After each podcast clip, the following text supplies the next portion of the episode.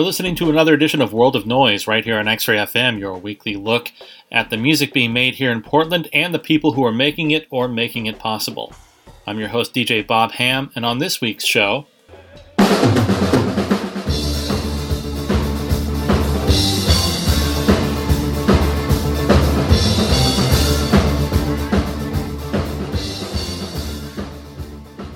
What you're listening to is a song by Blondie, but it's not actually by Blondie. This performance is by Glass of Hearts, a Blondie tribute band that has been playing gigs around the Northwest, recreating the sound and look of the popular New York post punk group.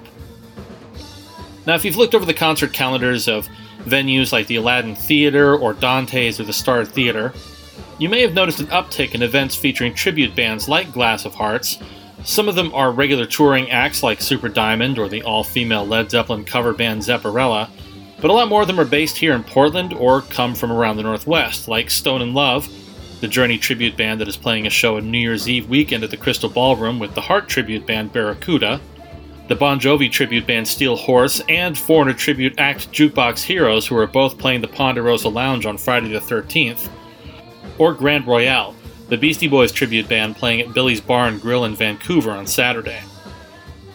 It's a fascinating subset of the local scene that has caught fire as a cost conscious way for fans to hear the music of their favorite artists, or to enjoy the sounds of those bands that have long since broken up, or those artists that have passed away years ago. As this world has been a curiosity of mine for some time, I knew when I was starting this show that I wanted to dive into it a little bit. And with that in mind, I invited two guests to the studio this week.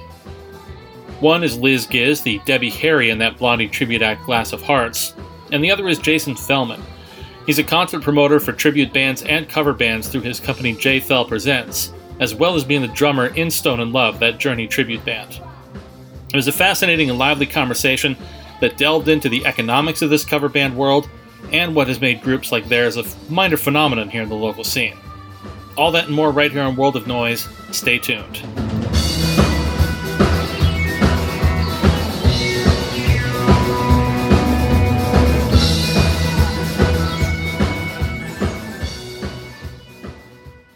Liz Giz, I want to start with you talking about this world of tribute bands.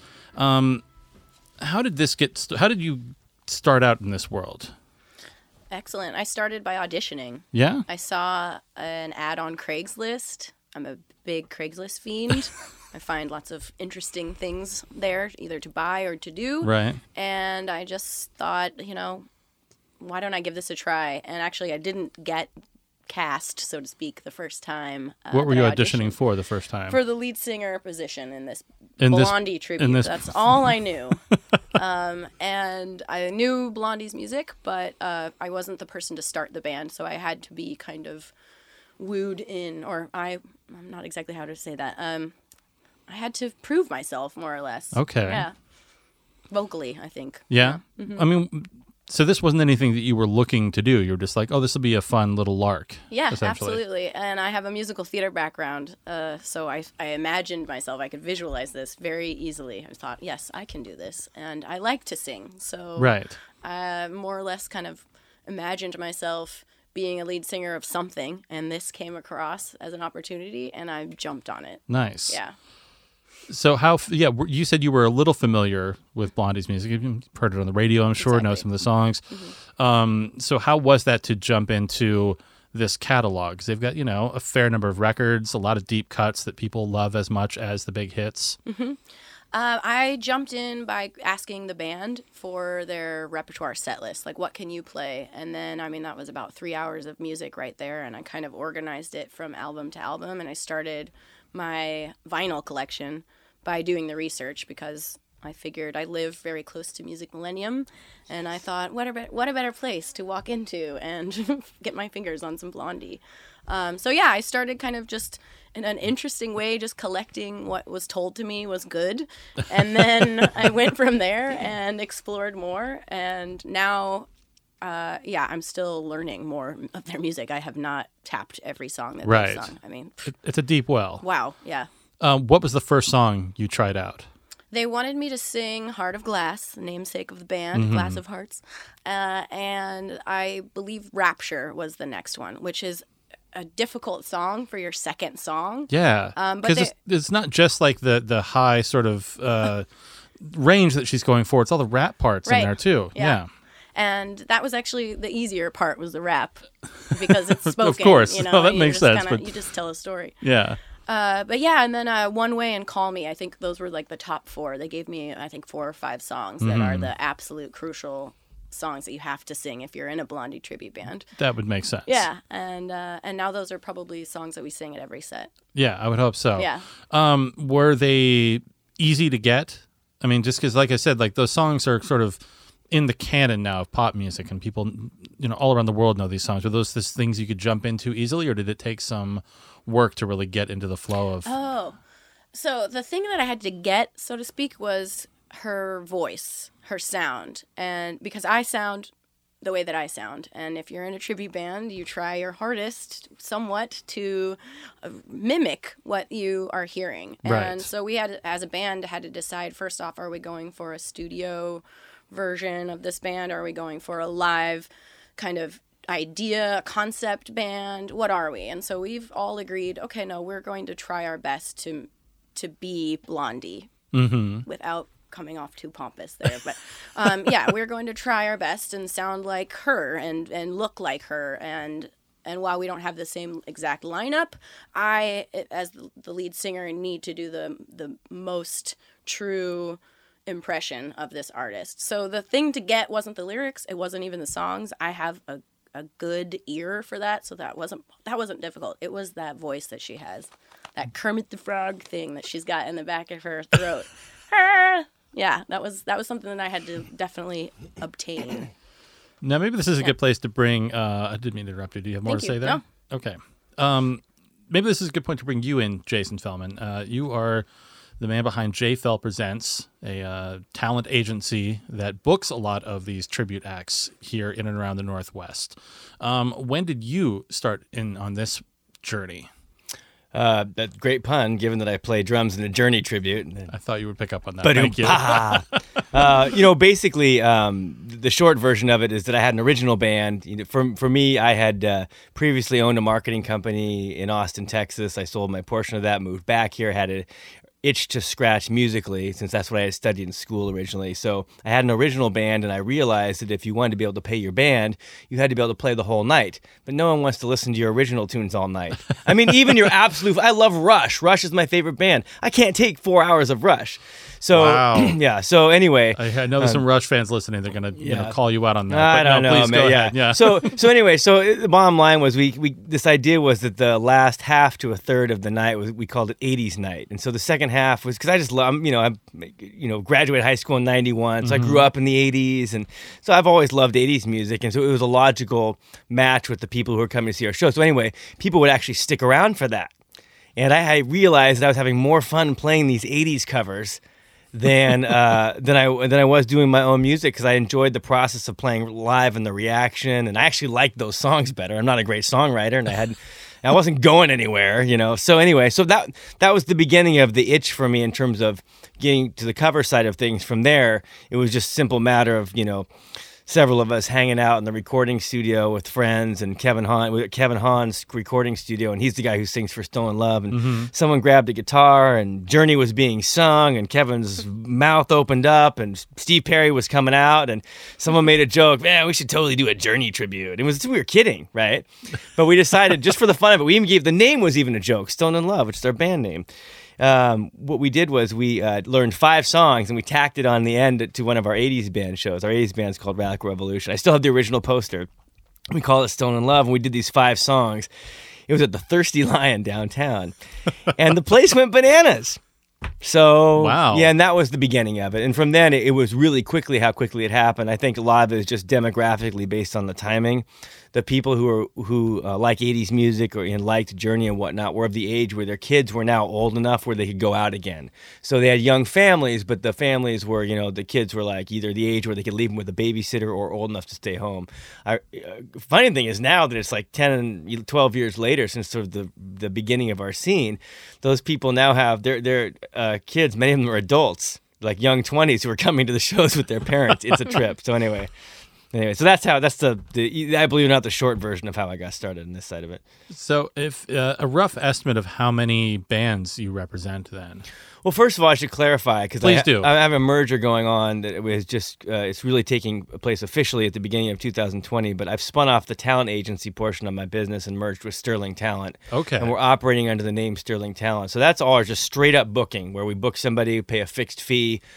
It's an agency business, and then J Fell Presents. I continue to operate um, as a just a concert promoter Mm-hmm. and a marketing entity for the Sterling Talent clients. I see. So that's the that. So w- in terms of representing, it's you know it, there's a gray area. Understand. Um, but yeah. but but in terms of like the number that I represent exclusively, I think they're probably like maybe 18 bands. In terms of the number of bands I actually work with, yeah. hundreds.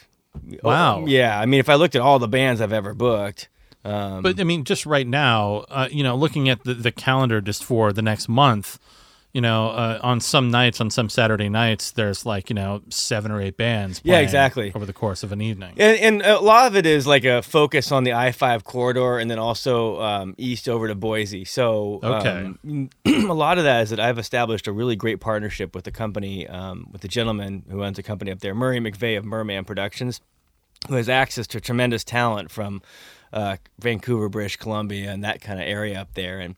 There, there, are, there aren't that many great opportunities, but there are a lot of great musicians, and so we have this sort of corridor, this pipeline where bands are going north to south between there and here, routing. So we have a whole series at the Spanish Ballroom in Tacoma. I think we had like a 13 show run going on there right now. Wow. We probably have like 30 shows at Bake's Place in Bellevue, Washington. Um, we're getting things going with Jazz Bones in Tacoma. We also have stuff at Knitting Factory, In um, Spokane, Spokane. yeah. Um, and then we have the Aladdin Theater tribute series here. You know, probably about five shows a year at the Crystal Ballroom, and so and Dante's Star Theater. Just, there's a lot, yeah, a lot going on. Wow. Yeah. So is that Liz? Is that some of the attraction to be in a band like this? Just knowing that you're going to have an audience. You're not going to have to worry about those nights of like we're going to play a Wednesday night at some bar. and Maybe five of our friends will show up. Absolutely, yeah. I have to say thank you, Jason, for that. Uh, you work hard and it shows. Well, you wouldn't be getting the gigs if your band wasn't good. There so you there's go. that side of Thank it. you, Yeah. We'll get thank into that in a you. moment, yeah. Thank you. Um, yeah, you know, well, sorry, wh- how do I answer that question? Let's see. Um, we had to commit as a band to not take those gigs because those those gigs are out there. The ones if we want to go and have a paid rehearsal, yeah, that's what we like to call those. Those paid rehearsal kind of meetings uh, Right. out in public. Um, but yeah, as a band, we had to kind of just set a standard for ourselves, saying like if we want a, then we need to perform to that level. Like if we want this dollar value, we need to bring it there. Uh, so I'm sorry, I don't think I'm answering your question at all well. I think you are. But yeah, I think it was as, as a band, we just had to commit to quality. Sure. Yeah. But And not overplaying. That was something I learned from you. Absolutely. that is a big deal for Yeah. I think any band. Um, but of the me- other members of Glass of Hearts, Yeah. um, you know, you and I were talking before. You have a day job and you're, you know, teaching music. Um, do any of the rest of the gentlemen in your band do they have other musical projects that are not tr- tribute related that are you know their own original music and original bands trying to make it for lack of a better term I love that. Um, let's see. I have all of my bandmates are working musicians outside of the band. Uh, they all have different kinds of things that they do. For example, my drummer Greg Odell is uh, the leader, the the owner. I don't know what his title would be, CEO of the uh, Syncopated Drummers Corps here in Portland. ah Uh, and so that's kind of a cool thing. I think he is not playing original music per se, but uh, it is pretty cool what he's doing. It's an original idea. Um, I think my other guys in my band they play their respective instruments in other tribute bands as well. Um, but I don't. I can't say that any of us have our own that we share our own originals um, that we are ready to to perform live or anything. But yeah. and what about you jason with stone in love are there any folks in your band that have like outside gigs that aren't tribute related Yeah, for sure. I mean, there, you know, a couple of us do music exclusively, but you know, one owns Canyon Glass, uh, you know, glass, the industrial and commercial glass company. One of them is uh, Kevin Hahn owns two recording studios, Right. um, and uh, you know, the other one is a programmer slash investor slash world traveler. Like he's only he only lives here six months out of the year, um, so it's a really yeah, really interesting band. Um, but very few of the tribute bands in general have people who that's their only gig. There are full time musicians, and Sure. that's the, but but even that is relatively rare um, compared to sort of the more you know. I I don't need the money. I do this for fun. You know, there's not me personally. I'm just saying that's that Yeah. that um that philosophy definitely prevails in the tribute scene. Sure. And I should say that you know also in the mix are these cover bands that you were talking about, like yours, Radical Revolution. Yeah. That does is it mostly '80s stuff? Well, that it, Rad Rev's a little. It's a hybrid. It's what I call a genre tribute. Okay. So I mean, it, it, it, in that we're we only do '80s and we dress up like the '80s. Okay. Um, but you definitely don't operate a genre tribute the same way you do. Uh, you know, like a Blondie or a Journey tribute. They're they're definitely different. They're they serve different functions. One's a party, one's a concert. Um, the, Okay. the, the the the only caveat there is that in some circumstances, cover bands play concert. Most notably, like the summer concert series. yeah. But that, may, if you think about the audience for that, you know, it's you know, if you go to say the Lake Oswego Summer Concert Series, a decent chance that there are people who are seeing at the Gemini and Lake Oswego leading up to that. You know, not necessarily a different demo. Sure.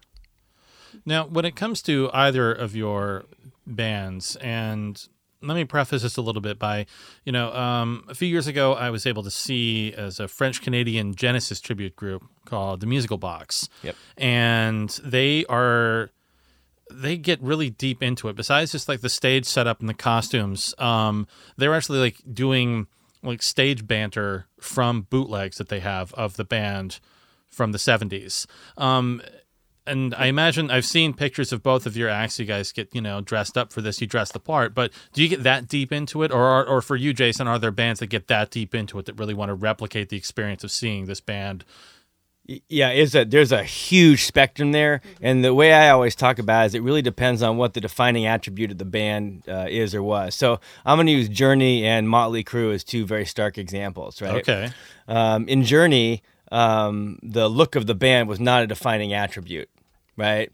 You could get by. With, I mean, we have an Asian singer and three and four other people who don't look or dress the part. okay. So um, we don't look like. I mean, it- the closest. I mean, the the, the funny thing is that people like get. Oh, are you a current? To the current Journey? I'm like, the current Journey singer's Filipino. Our guy's Korean. So. You know, a Little bit of a difference yeah. there. But but beyond that, like um, yeah, we so whereas if you're a Motley Crue tribute and you, you roll out there with a bald singer, no one's buying it because you Right. couldn't get over that. So I think that, Yeah. that that's the thing is that people can suspend disbelief in a band like Journey because you're hearing it. Blondie's probably somewhere in between, but if you didn't have the look, the swagger, the t- I mean, you you know, like, Absolutely. You She's wear the blonde sex wig. Yeah. She's an idol. Yeah, for y- her you guys, your outfits, for example, are incredible, you know so key because it's transportational to the era. Mm-hmm. You guys do a really good job of that. Thank you. Yeah, we ha- we have to. It's it's not something that's just born. We have to meet and plan. Well, another one too. Like, I'd be interested to know, like, your you know, with the keyboard sounds, for example. That, That's a big, you know, for all these bands. Like, that's a big part of it, getting the right sounds. You guys Mm-hmm. Yeah. must spend a lot of time on that. Absolutely. We had to actually hire a new uh, keyboardist. A guy on keys brought in his own patches for his for what he was hearing for the studio versions, and that absolutely elevated us once we had that guy. Yeah. Definitely an under under uh, rated, underappreciated element of tribute bands in general is getting all the tones and the sounds right. Mm-hmm. yeah. Uh, Is that something that with Stone in Love you guys took a lot of time to make sure you were getting everything down correctly? And You know- because I haven't seen you guys. No, so no. I mean, it's, it's, it's a little embarrassing because Stone in Love is like it is a little bit weird because on the one hand, we're by far the, the highest drawing tribute band around, right? is that so? Oh yeah. Okay. In, in locally, Locally, yeah, okay. yeah, yeah. Um, but um, by the same token, we're probably one of the least authentic. you know what I mean? Uh, we're kind of like Super Diamond, which is you know they don't really look or sound like Neil Right. Diamond, but they're you know they charge an insane amount of money and deserve it. So. Um, you know, so I, that's it's probably not the best example, I guess. I forgot what the question was, but I was about to rip on my own band. Uh, no, but I was asking about you know you you know getting the music like locked in to make it sound as much to, it's, close re- to the record. It's really important, and you mentioned the record, and that's actually I, I know that Liz you had mentioned earlier about like having to make the decision between the live version of the band or the studio version. By and large, the people who go see a tribute show are not people who even want to hear the deep cuts. They don't know the band that well. They're like, "Oh, Blondie, fun," you know what I mean? Or I love Journey, but I, you know, they don't own any of the al- Journey albums. I can tell you that. You know, And they but- own a greatest hits. yeah, and yeah, and and so um, uh, but the second thing is that you you know I always tell bands like you got to go after the studio version, because the real band you know if, if if Guns N' Roses decides to do a you know a, a slowed down version of song X or whatever, that's one thing. Although again, I'm using a bad example because Appetite actually pulls this off. But in general, people are going to hear the albums. Right. That's why it's actually harder in most cases to be in a tribute band than the real band when it comes to the live performance because these guys, you know, they never they had they never they got a hall pass on that stuff Yeah. that tribute bands don't get. If you're tuned down a whole step on an out or something, it's like it's you know you're at risk of them calling foul. Oh, yeah. Interesting. Yeah. Debbie Harry takes liberties live. Oh yeah, And she- especially I mean, nowadays. She's still, yeah. she's still rocking it, and uh, I do not use the live performances as a reference. Okay. It's fun to celebrate and, Sure. and listen, but I, I do not try to mimic. Yeah, those. there are very few circumstances where being a live version of the band is actually a good idea. I mean, I can think of some e- exceptions. You know, for example, like bands like the Grateful Dead, which Yeah. probably have, or you know, the jam bands, for example, or some bands that maybe had a signature live album. Right. You know what I mean? Like, you know, there's some where more known Cheap for Trick that. live at Budokan or something Great like example. that. yeah. So I can see where that makes sense, but I think mainly you have to ask yourself, what is it that people are used to hearing on the radio? Yeah. That's what they want to see at the show, and the majority of people in the audience, especially the ones that where you're going to make money. Yeah. It's not because you can only sell so many tickets to shows and make money that way. The real way to make money is to get hired for gigs, for festivals, for summer concerts, for corporate engagements. That's where the money is. Okay. Selling tickets is a lot of work. Yeah. And every time you go, you have to be kind of committed to touring. Otherwise, you can't really develop yourself in a market. One of the things I've learned as an outside promoter is when you go into other markets, it's a lot harder. Yeah. I never realized like how much I rely on the tribute scene here to, to as a promoter. know? Yeah. Um, yeah, I really wanted to get someone from the Garcia birthday band Yeah. in here to do this interview because the, uh, of getting into what you were talking about, where you know they are doing, I think it's coming up soon or already happened a tribute to Live Dead, like Yeah. a, a live Grateful Dead record, and you know I wanted to know from them like how um, liberally do they take this music because you know the Grateful Dead there's like hundreds of live recordings of them and each one of them is different in some small or large way so I want to know how much are they building off of that or how much are they trying to replicate particular eras particular shows and you- what they you- sound you- like If you, if you think about what they're sort of peddling in a band like that, like you know, bands like ours, like Blondie and Journey, what we're doing is we're selling nostalgia. right But what they're doing is they're maintaining a culture. You know what I mean? Like very good that, point. that, that because there- you know there's a there's a um you know there's a big hole in the world when the Grateful Dead went away. I mean there were certain you know Phish, widespread pain. I mean there were only so many of them. It's like these cult this culture needs something to gather around. You know what I mean? And they were never about the radio. This was never gonna you know it was always about the vibe at the Right. concerts and the familiarity and the you know so I think it's important to look at what the, what made the the experience of the original band tick that informs what makes the tribute band. So they just they what they have to do is make sure that when you go to a, a I can't I mean I can't totally speak for them, but as a promoter, I'm thinking what you Sure. need to do is it needs to feel like you're at a Grateful Dead concert, and that's you need to have that feeling with everybody else. Yeah. As opposed to we're all remembering it together, which is kind of what we have. It's like, oh man, remember this one? I love this song. Yeah. You know? But then you get those those those nights of shows where there are two or more tribute bands playing together, and I think the Garcia Birthday Band and Life During Wartime, it's like Mm-hmm. the local Talking Heads tribute band, were doing a show together, and I that I couldn't wrap my head around that. That seemed more of just like, well, we're just we're both doing this tribute thing. Let's just join forces.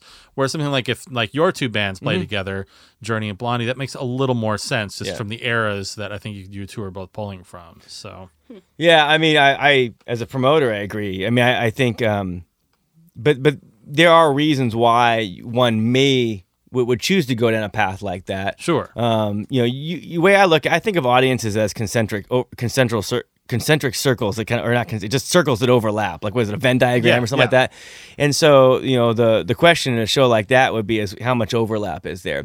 But you also have to look at business goals. For example, what might not be evident is are they at a venue where they get a percentage of the bar? So turnover. Maybe they want turnover. Maybe the capacity is such that the e- either either band could actually fill most of it, and they don't want it to be full all night. So they want the audience to evolve. Or, so I mean, there are other reasons why they might do it that way strategically that might not make sense from an artistic standpoint, Right. But might make sense from either a business or a demographic standpoint. Right. So, Liz, looking at the you, you have on the Glass of Hearts website, you know, the sort of set list of stuff you can pull from on any given night. Um, how much is that regimented by what you as the band wants to play, or what the people hiring you want to hear? Do you have those gigs where people are like, we want to hear these songs, or do they set put the set list for you? I am the set list creator. Okay. That is one of my jobs in the band. Um, and I have I have complete control. Of course, I take requests. Um, and I take into point, like for example, we did a private party for someone who claimed that he really loved Blondie. So that to me was an opportunity to make sure that we make this person happy. And Right. I asked him, "What are the songs you want to hear?" And of course, they were the ones that we do at all of our gigs. They're the top hits. So I knew, ah, we're gonna just make this guy happy by doing what we would do normally. But then I'm also gonna sprinkle in some of those those B side tracks because we're at this private party and I can have a little bit more wiggle room with my set list building. When I do a festival like Harefest and I know I only have 30 minutes or whatever I'm given, I'm going to really focus on what I've noticed uh, a reaction from in terms of my audience. Um, Right. and I see a lot of women in my crowd and so I think of like sense. what songs I want to sing along with. Is this am I out am I singing outside? Am I in a place where they can dance? I, I think of a lot of things when I'm creating the set list. I also think of preferences from my bandmates. What songs do they like to play that I know they'll play well? Um, what songs have we not played for a while that we should probably revisit? But essentially, there are about six or seven songs that make it onto every single set list. Well, that makes a lot of It sense. makes it easy sometimes. Yeah. But you know, looking at your song list though, there are, you know, non-blondie songs listed Right. on here. There's, you know, Groove is in the Heart, the Deee-Lite single. You do uh, I'm guessing Heroes is the Bowie Mm-hmm. Yep. song and then Bang a Gong, the T-Rex Right. tune. Um, when do you know when to pull those out? So we ch- we have added those in because Blondie does play those live in their new sets, old sets. So those are covers Ah, of covers, of Blondie okay. covers that we're doing, um, and they're also just kick-ass songs. Well, sure. They're party starters. Especially. "Bang a Gong." That Yeah. has been a newer song that we've added, and people are in mid conversation and they their ears turn and their eyes perk up and they go, "They did that? No, no, they didn't. Well, they did, but it's not yeah, theirs, yeah, yeah. right?" I forgot they did Deee-Lite, the Deee-Lite song. I know I've heard, I've seen video Mm-hmm. Yeah. of them doing that. That's Right. right. Well, the Yeah. cool thing is you also have an opportunity. See, rather than play a deep cut in a situation where people don't know it, you have an opportunity to get this very same reaction that you just had right now. It's Yeah, like, yeah, yeah. oh my, they really played that one. Like even now, as I'm sitting there and going, like, well, I knew about two of them, but I forgot about Deee-Lite. You're right. Yep. I'm like, and then people and they love the song, so it's like it's a, in. Yeah, I mean, I, we talk about this in, in our band all the time because Mm-hmm. even with Journey, which has this huge catalog of hits, it's not as long as you would think. 75 minutes tops, right? That's, of that's of stuff good, that that's a good everybody live knows, set, right? But yeah, Yeah, but but but but but but there's no seldom do you get hired to do only a 75 minute set. You know, the average summer concert, for example, is an hour and 45 minutes of music. So, Okay. uh, you know, I, I think a band is better off even just playing it. Like we we- we've talked about, like you know how everybody thinks that songs by Survivor were really Journey. You know, because so we're like we should just do Survivor songs rather No than one play. would know. No, or, or or make a joke about it rather than and make it Yeah. funny and entertaining rather than go Yeah. and play, um, you know, chain reaction, which you know, I mean, even the good deep cuts, dr- p- p- they- you- it's amazing how fast you can lose an audience with a great deep cut. You're not pulling stuff off from the pre Steve Perry era or anything like that. Yeah. If- do, you, yeah. do you throw some Steve Perry solo stuff in there from? Well, we do Oh Sherrie, and we do some of the uh, Gregg Rolie. You know, we do Okay. three songs that have Gregg Rolie on leads. Okay. Yeah. There you go. Yeah. Um, tell me about Harefest. You mentioned this. Uh, tell me what Harefest is. It is the mother of all tribute band festivals. We're going into our tenth year this Wow. year. Yeah, it's uh, out in Canby, Oregon. Um, we uh, actually haven't. We usually have tickets on sale Cyber Monday. We haven't even like formally announced our dates yet. Oh we're, goodness. Well, we're taking a little bit of extra time this year with the planning because it's year 10, so we got a lot of surprises. But anyway, it's a big tribute festival out in Canby. Um, we have about 6,000 people that come out for this. Uh, Wow. Uh, about 1,500 spending the night. Um, it's you know True West who owns the Aladdin and does all the you know uh, all the production and everything for the zoo concerts. They run our production, our side ops. I mean, it's a totally pro deal. Um, you know, uh, it's been sponsored. I think uh, you know seven of nine years have been sponsored by iHeartMedia, so they they're in there deep. Um, and we have two stages. Uh, last year, I think we had 23 bands on two days. Wow. Uh, and then this year, I think this year we'll have 22 bands because um, we're adding in some breaks. We went nonstop last year. It was nuts. so yeah, we're into our 10th year, and it's it's like a conclave for the Northwest tribute scene. You know, we will generally bring in a couple bands from out of market, but primarily it's people from the scene that we cultivate year round. So, you know, a lot of it is if you look at the overlapping audiences from bands, now we can think of that on a more like geographical scale. Sure. The overlap of journey of a journey audience between here, Tacoma, and all the way up to Vancouver and out to so, um, so yeah, so that that's what it is, and it's uh, you know, for people who into tribute bands, it's summer camp for adults. It's fun. Is anyone listening? Yeah. That's uh, H A R E Fest, not uh, not Hair Fest. Yeah, it's it's generally the second weekend in July, and it, prob- Okay. it, pro- it probably will be again this year. We're pretty sure we're on the same date. About ninety eight percent sure. when you're bringing in a band from out of town, um, or what are you looking for? You're looking for just like, oh, we don't have a band that plays this set of music, or you know, they you know pay tribute to this band. Yeah, exactly. I mean, it, a number of things we look at. One of the things we look at are just the comments that people make. I mean, we have a really great relationship with our fan base. You know, every year we have a formal feedback mechanism. Most of the great ideas that exist at Harefest came from a fan at some point. Okay. So, um, yeah, I guess that means most of the bad ideas were ours. but no, I mean, I mean, I mean this seriously. They really do. It's a really great. It's an interesting relationship. It's like they know we're always trying to make it better, and they're, uh, we- you know, they don't. When things don't go right, we don't get ripped. You know what I mean? They, they, they kind of get it. You know what I mean? So everyone's kind of in this together kind of model, and a lot of regulars, and so. Um, oh man, I forgot the question again. Shit. I was just asking about the uh, the bands that you bring in from. Oh yeah, so so Yeah. usually it's like we want a specific band, or like you know we really want to tribute to X this year. Let's go find a really good one. Oh wow. Um, like the one of the first major out of market bands we brought in, the beginning of the Canadian invasion, was Barracuda. You know, it was after year three. Someone had commented on a post. I think we might have talked about this at lunch, um, and they said, "Hey, sure would be nice if you had a female fronted act." Because in the first three years, we did not have one. Wow. Um, and you know, but that was a reflection of what was actually in the market. Yeah, you know what I mean, like that, and and also too, I mean, the reality is using sort of the volume of hits in classic rock and what translates well into a live tribute show. The the sad truth, and again, this is reflective of the business, you know, during that era, is there aren't that many female fronted bands loaded with hits. But the first one that came to mind was Heart. Right, I'm like, who is the quintessential rock singer? You know, classic rock singer, and that uh, you know, Debbie Harry's one too. But but Heart was on. I I had it in my mind, and I kid you not, I, I just p- opened up Facebook to do a search, and a video was literally just sitting right in front of me from Barracuda. Wow. And I heard Donna sing. You've heard Donna sing. She's crazy. I mean, she is amazing, and uh, I was sold, and and uh, that was the beginning of a lot of this stuff with them. So yeah, I mean, that's a that's a great example of how you know you go looking for a band and interesting doors open. okay. For each of you, how many shows do you end up playing a year with your respective bands?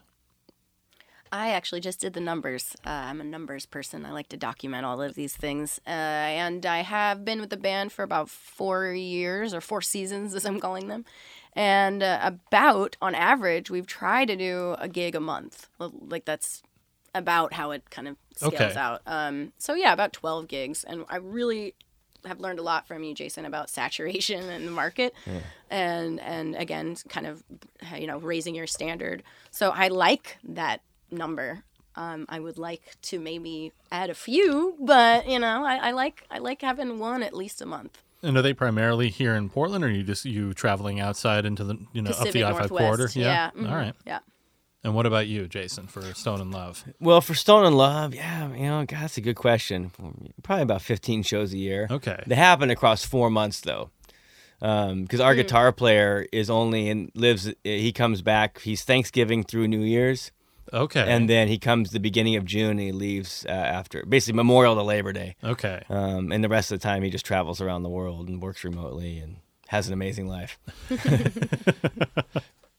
That sounds pretty amazing. It's pretty amazing. yeah. They're going to the north. They're going to the uh, South Pole on their next next trip out. Wow. yeah, via Colombia.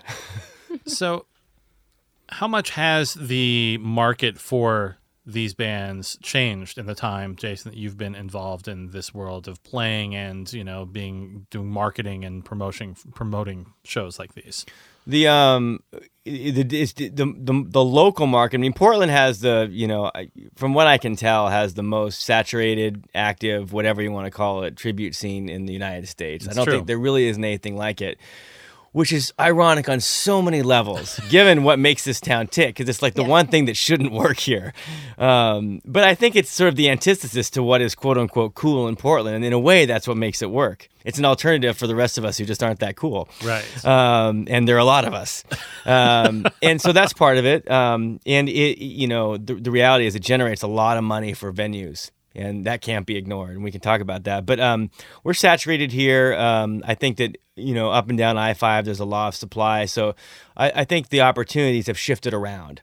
You know, much in the way that it works with corporate. So if I were talking about like cover bands, for example, as an analogy, when we got started 70s you know funk disco that kind of stuff dominated the corporate world while you know 80s oriented bands were really popular in the clubs.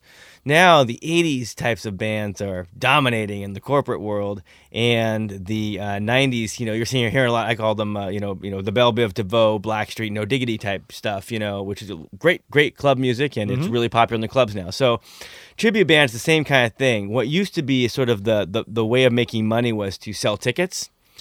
That those opportunities you, you have to spend a lot more money to make a lot less as a promoter or a tribute band with tribute bands in the hard ticket business but there's a lot more opportunity in the fixed pay business because the market now the mainstream market so what might have been like a, a relatively you know i mean we're booking acdc and def leppard tributes at suburban summer concert series you know what i mean i mean think about that that doesn't happen 10 years ago No. so I, I think that the, the great news, the bad news for tribute bands is that it's you know if you want to do a show at a at a ticketed venue, you're pre- pretty much going to be on with you know two or three other bands, and you know you're going to make about a third of what you would make if you get booked for a uh, just a one off you know a book booking booking opportunity. The the great news is that there are so many more opportunities, like the number of opportunities that exist for fixed pay gigs are increasing faster than the other ones are going away. So we probably have about another five to seven good years of that. The difference is that what a band has to have to get work is different. It used to be that a band could sell tickets based on their network and the fact that it was kind of, oh wow, someone's playing Journey. I got to see this. Right. Well, now no nobody's surprised when a tribute to anything shows up. You know, there's no sort of mystery around it. You expect him to be good. Um, so, um, yeah, it's just a that, that that part of it. So you you have to like your you know your promo materials have to be that much better to get gigs because you have to be able to sell a gig without somebody not seeing you and without knowing you. So how then for you, Liz, do you book shows? Are you just working through what someone like Jason or a booking agent can provide for you, You or help. Jason helps Yeah, for I'm sure. helpful.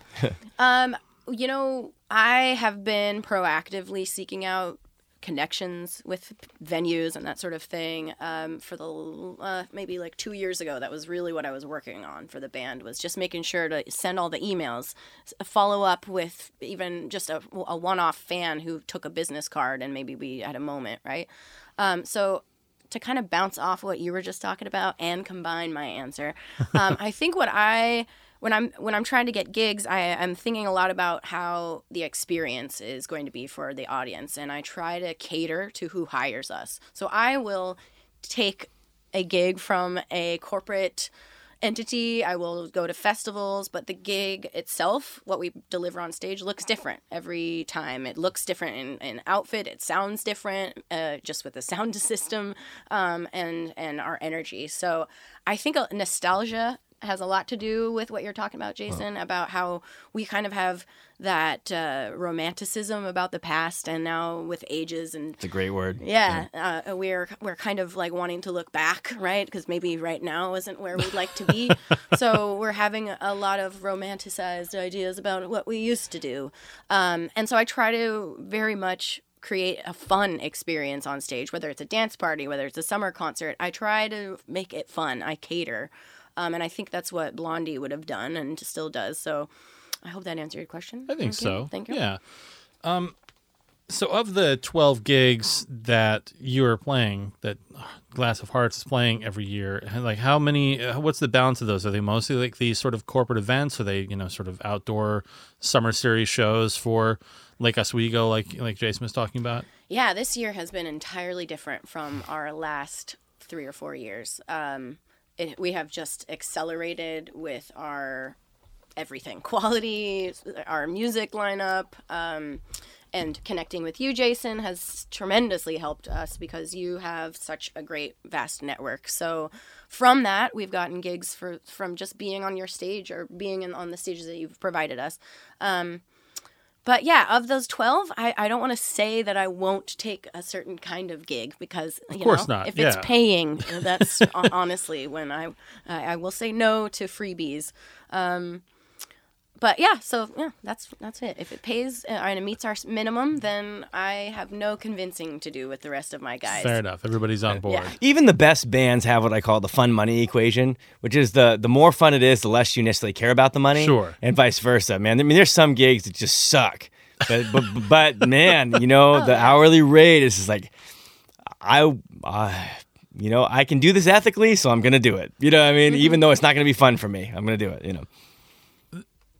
This might be a tough question to answer for for both of you, but you know, considering the the the bands that you are presenting, the music that you're presenting to the to people, um, eventually, and I think uh, the reason I'm asking this is, you know, looking at the, the schedule on J Fell Presents on your website, you know, I see, you know, tributes now to Korn and Rage Against the Machine, which is kind of, I think, uh, a, a new sort of era of these tribute bands that are that are coming in as people who were listening to those when they were, you know, 12, 15 I don't have old. Korn, but I do have Megadeth. Okay, I think I, I saw that there, Yeah. there is. Uh, There's I- probably something like Korn in there somewhere. I'm, yeah. sure. Yeah, I think. I must be be- must Yeah, have no, no misreading. KGON or something, but it's fine. Um, yeah, so uh, I'm sure there's a Korn tribute band out there, but I'm so, sure that I know there is. Yeah. so we're, we're, so you know there is kind of a cycle of uh, interest in the artists that you guys are presenting and and I don't want to say pretending to be that seems so rude or paying tribute to. That's the what I'm trying to say here. So there is a cycle of interest in these bands that you're paying tribute to. Is it conversations that you've had within your respective bands about you know you know how long are we going to be able to do this for? Hmm. Yeah, I mean the I mean the science of this is that you know the the the the marketability will outlast our own either ability or interest in doing it. Um, I mean, I as an agent, I'm shocked at how many requests for Beatles tributes I get. The Beach Boys tributes are still working. Johnny Limbo is not a tribute, but that dude is- is still he's been com- at that commands. for decades Yeah, I mean, I don't, I, I don't want to misspeak, but it's got to be over thirty years. Yeah. uh, and As long as um, I've been in the yeah, Northwest, and yeah. Uh, you know, and he, you know, still commands the dollars and still packs the audience. You know, so I mean, I think that um, a lot of it depends on what it is. I mean, I think that if you meet the criteria for a really compelling tribute band now, I mean, again, I I see you know ABBA tributes that are killing it.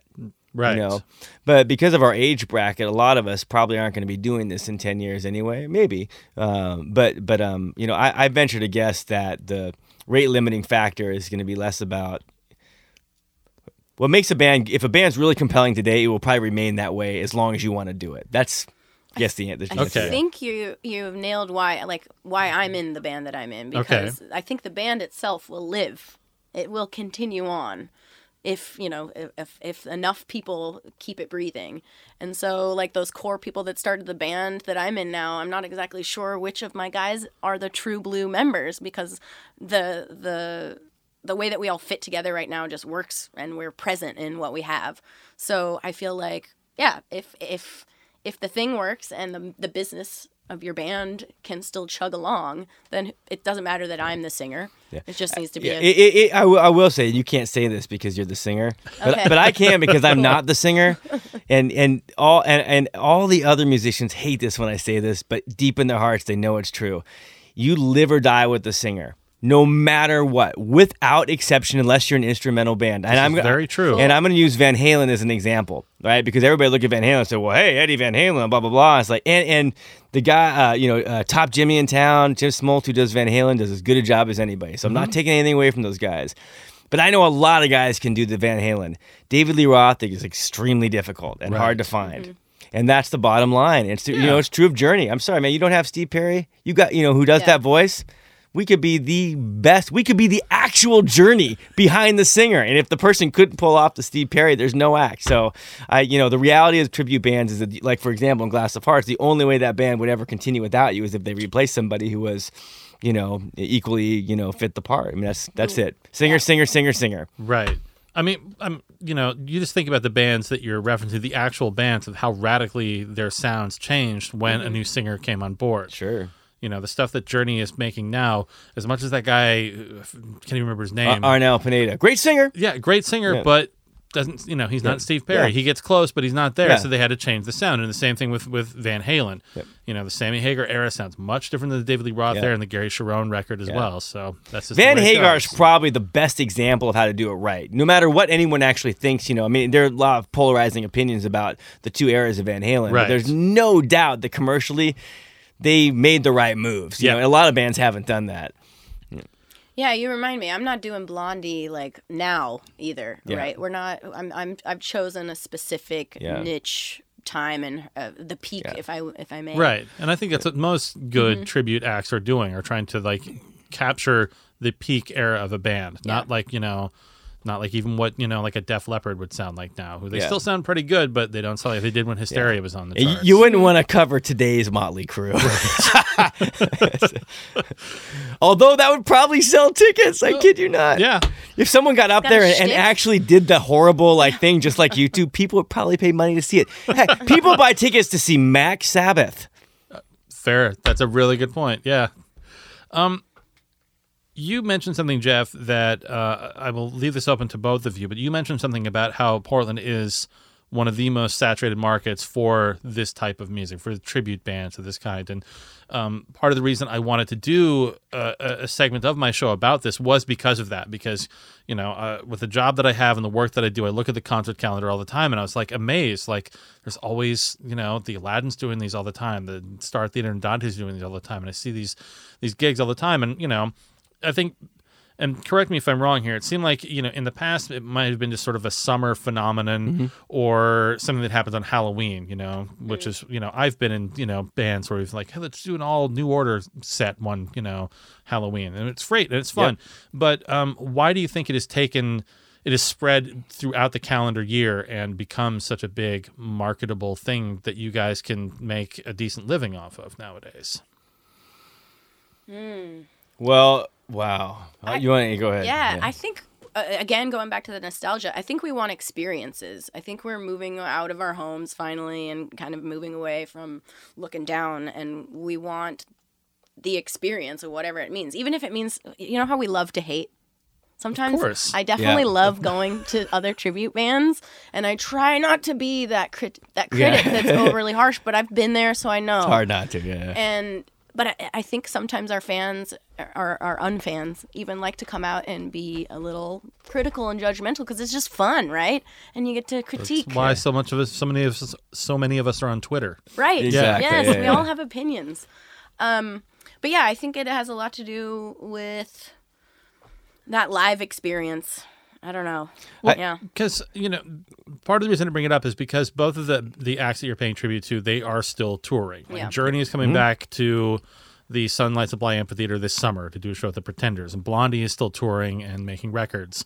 But um, I think for some of what we were talking about before, it is like you were saying, Liz, of hitting the getting back to the peak era of this band. Yeah. The you know 1979 to 1984 era of this band that everyone loves to listen to so much. And also going back to your female fronted observation, I know that that is something that I have going for me. Right. Is that I am a female singer. I'm also a younger tribute musician. I, I've Yep. noticed. I'm Yes. in a crowd of a, s- Yeah. a smaller group there too. If you're under 40, Yeah. you're on the young side of the tribute scene. That does make a lot of sense. Yeah. yeah. Yeah. Um, but so yeah, I definitely have the sex appeal element for my band going. Uh, Okay. And yeah, I think So- that pulls us. I, you know, um, I there. See, I can definitely answer this question. I'm just trying to figure out how not to take two hours to do it. Um, I'm gonna talk about what I think is the most important thing, which is that because I, I learned a lot, you know, recently from my experience. You know, I, I've also tried some really uh, interesting original music things. I did this Mogo Music Festival for a couple years. The second year we did it, we had 76 bands, all local bands across 13 venues. This was two years ago. Wow. So, and we had curators. I mean, Farnell Newton was one of the curators. We had a really killer hip hop show with Mic Capes headlining. We had Scott Pemberton. I mean, just a really it was a fantastic lineup, and and um, I got I've you know I've been involved with Music Portland. I used to do these free you know meetups over at the Doug Fir. We still do, and I run the PDX Music Business Forum, and I've learned uh, some interesting things about original musicians versus the tribute musicians, which which which are part of why tribute scene has been so successful, which is they the tribute uh, performers have gotten engaged together and and mm. work together to move forward the scene in a way that the original musicians like are so far from doing it's like not even close. It's like the amateurs and the professionals. Mm-hmm. you know what i mean? It was it, it, was i have to admit it's been it was really disheartening. I was expecting to try the same kinds of things that i tried in with tribute bands with original musicians and none of it worked um, and I came to realize it's just a different animal. And I, I, won't get into all the dynamics, but I mean, the organization and the working togetherness that, that is in the tribute scene it cannot be under, understated in terms of its growth. The second thing is that, um, you know, I, um, from, a, from a personal standpoint, I, I mean this in no egotistical way. Mm-hmm. But I, you know, I probably, you know, maybe 75 to 90% of the tribute shows that happen in the Portland Metro are probably coming from me anyway. And so, um, you know, um, I'm able to keep shows from competing with one another. That helps. Um, the actual the actual number of tribute shows, you know, part of the reason why the, there's a perception of so many tribute shows mm-hmm. is that, you know, um, you know, I probably spend more to advertise one show than most original bands, you know, spend an entire year, and um, you know, there are a lot of reasons for that. Um, but you know, part of it is that we, we are higher visibility because the amount of money that is going into advertising these bands now because we have a thriving scene. So it's it's like with banks. If you want to borrow money from a bank and you don't have any money, good luck getting it. If you have money, the bank will give it to you all day long. And and you know what? Advertising works to, and, and social media and all that works the same way. Right. Once you have you're like a rocket, man. Once you have momentum, that thing just keeps going. And while market forces can steer it, as long as you steer with those forces and change direction with it to, to compensate, you can keep going for quite a while. So I think, you know, the reality of the percentages, if you looked at like how many the percentage of concerts are actually tribute shows locally, it's minute. Sure. It's like actually a lot lower than people think. I think the perception because I, I mean I've been hit with everything from you're screwing up the music scene to you're taking all the gigs away from the original musicians and the the level of BS in that line of thinking is so deep. I mean, we could just look at the numbers alone, count right. up all the shows on a given weekend. Right. You might find four or five tribute shows out of hundreds and hundreds and hundreds. The other thing, you know, the other the other thing that's problematic is that there are too many places that have live music but that, I, that's a different show. Right. Don't get me started. Yeah. Yeah. That, it, it, thins the whole thing out, so it makes it harder for original musicians. That's a that's a different thing. It's weird to hear anyone suggest that like you know you're making it harder for any of these bands to tour because as they just said like Journey tours almost every summer. Blondie keeps touring. Well, no, no, no. I'm talking about uh, like local original oh, local original local musicians, original okay, musicians blaming yeah, tribute yeah. bands for not being able to get gigs when the reality That's- is that's the actual ridiculous. number of shows is like Yeah. less than one percent of shows that happen in the Portland area on a given night. Fair enough. Tribute shows. Yeah. Fair enough. Um, last fun question um, for each of you: um, What is the most memorable show that you can think of that you've played with your respective tribute bands? I think uh, the most recent Aladdin performance with awesome. the Night of Bowie, a great Canadian Yep. based. Part of the Canadian Invasion. Great Oh, band. That was just a great space, great energy from the crowd. I had like no slip ups personally, you know, like it was just a, a stellar evening. I was in the audience that night. It was electric, man. It was amazing. It Nice. was amazing. Yeah. A gold jumpsuit, you can't go wrong. There's some great pictures of the gold Yeah, jumpsuit. I love that. and that's that's what pulls me into doing this every gig, every year is just how much fun it is. It is absolute fun. Absolutely. Yeah. And what about you, Jason? Man, that's a tough one. You know, uh, I preface this by saying we've sold out the Spirit Mountain Main Event Center three times, multiple times at the Crystal Ballroom, Wow. Revolution Hall, Wonder, all of them. Respect. But I think that the the one that's most memorable was the first time we played at the Aladdin. It was probably our sixth show. We sold it out. Uh, it was the Nice. beginning of everything. You know what I mean? It was when we really knew that there was something. You know, we had something. Um, and I had never played a gig like that as a musician. You know what I mean? Like I, you know, I, I, I, I loved the venues I played at, but they were the Buffalo Gap, Green Room, you know, at the time, you know, Dublin Pub, you know, smaller venues, and again, great places, but not it's not, wasn't the same experience as being in like you were Yeah. saying in that theater setting. And so, I think part of the reason why, because that was like two, it was a while, that was like 2010, so it was a long time ago, but it really stuck with me. I think because it was my first one like that. Um, as a promoter, I think selling out the Crystal Ballroom was probably. I mean, other than the creation of Harefest, Harefest stands alone because it's a it's crazy, right? Right. Um, no one ever thinks that you're gonna do that. You know what I mean? Like that's not what you set out to do. But the but the you know it was a milestone to sell out the Crystal. But I think as a performer, I, I'm with you, Liz. I thought the Aladdin. There's something about that place. If you the other thing about the Aladdin that people don't realize is that tho- all those shows we're doing there, they're all ages.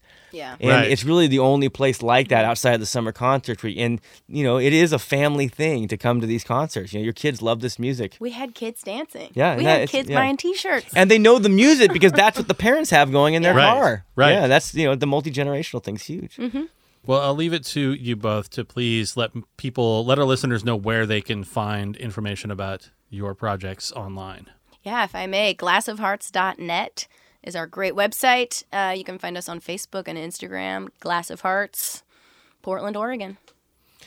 If you Google tribute bands, you'll find me. but specifically, um, it's jfell.com, j-fell, F-E-L-L dot com. That has uh, the whole show calendar. And whereabouts for Stone in Love. Oh, well, our next show, uh, Stone in Love, it's uh, stoneandlove.com. Our next show is uh, actually the 28th of this Oh, of. December at the Crystal Ballroom Oh, with, fantastic. with Barracuda, the Heart Tribute. Nice. Yeah, a little classic rock show for you, yeah. And what about you, Liz? When is the next uh, Glass of Hearts show? J Fell got us this nice gig over at Billy Blues Bar and Grill in Vancouver. Uh, January 18th, I want to say, we are going up with Notorious, which is a Duran Duran Oh, tribute that's going to be awesome. Those guys are really good. We're going to get your bodies That's a really good pairing. Yeah. Well, Jason Fellman, Liz Giz, thank you so much for being on the show today. Really appreciate it. Thank Yeah, you. thanks for having us. Oh yeah! Let's see the bodies moving out there! Come on! Woo! Show me how you guys do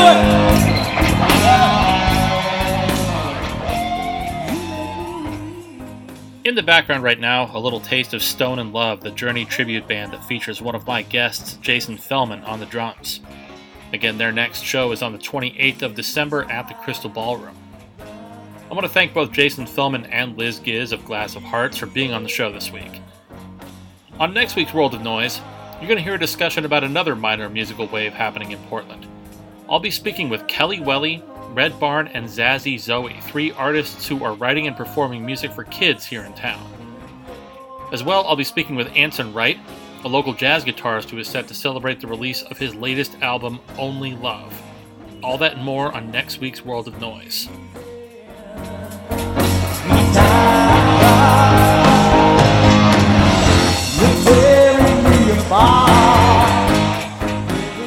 If you have any questions or comments about the show, feel free to find us on Twitter, where we are at WONXRay. Or you can contact me directly through my Twitter account, which is at Robert Ham Writer. If you're listening to this on Thursday afternoon live on X Ray FM, remember you can hear past episodes of World of Noise and subscribe to hear future installments over at xraypod.com, where we are part of the X Ray Podcast Network. Or you can find us wherever you download your podcasts. Again, this has been DJ Bob Ham, and this has been World of Noise. Until next week, thanks for listening.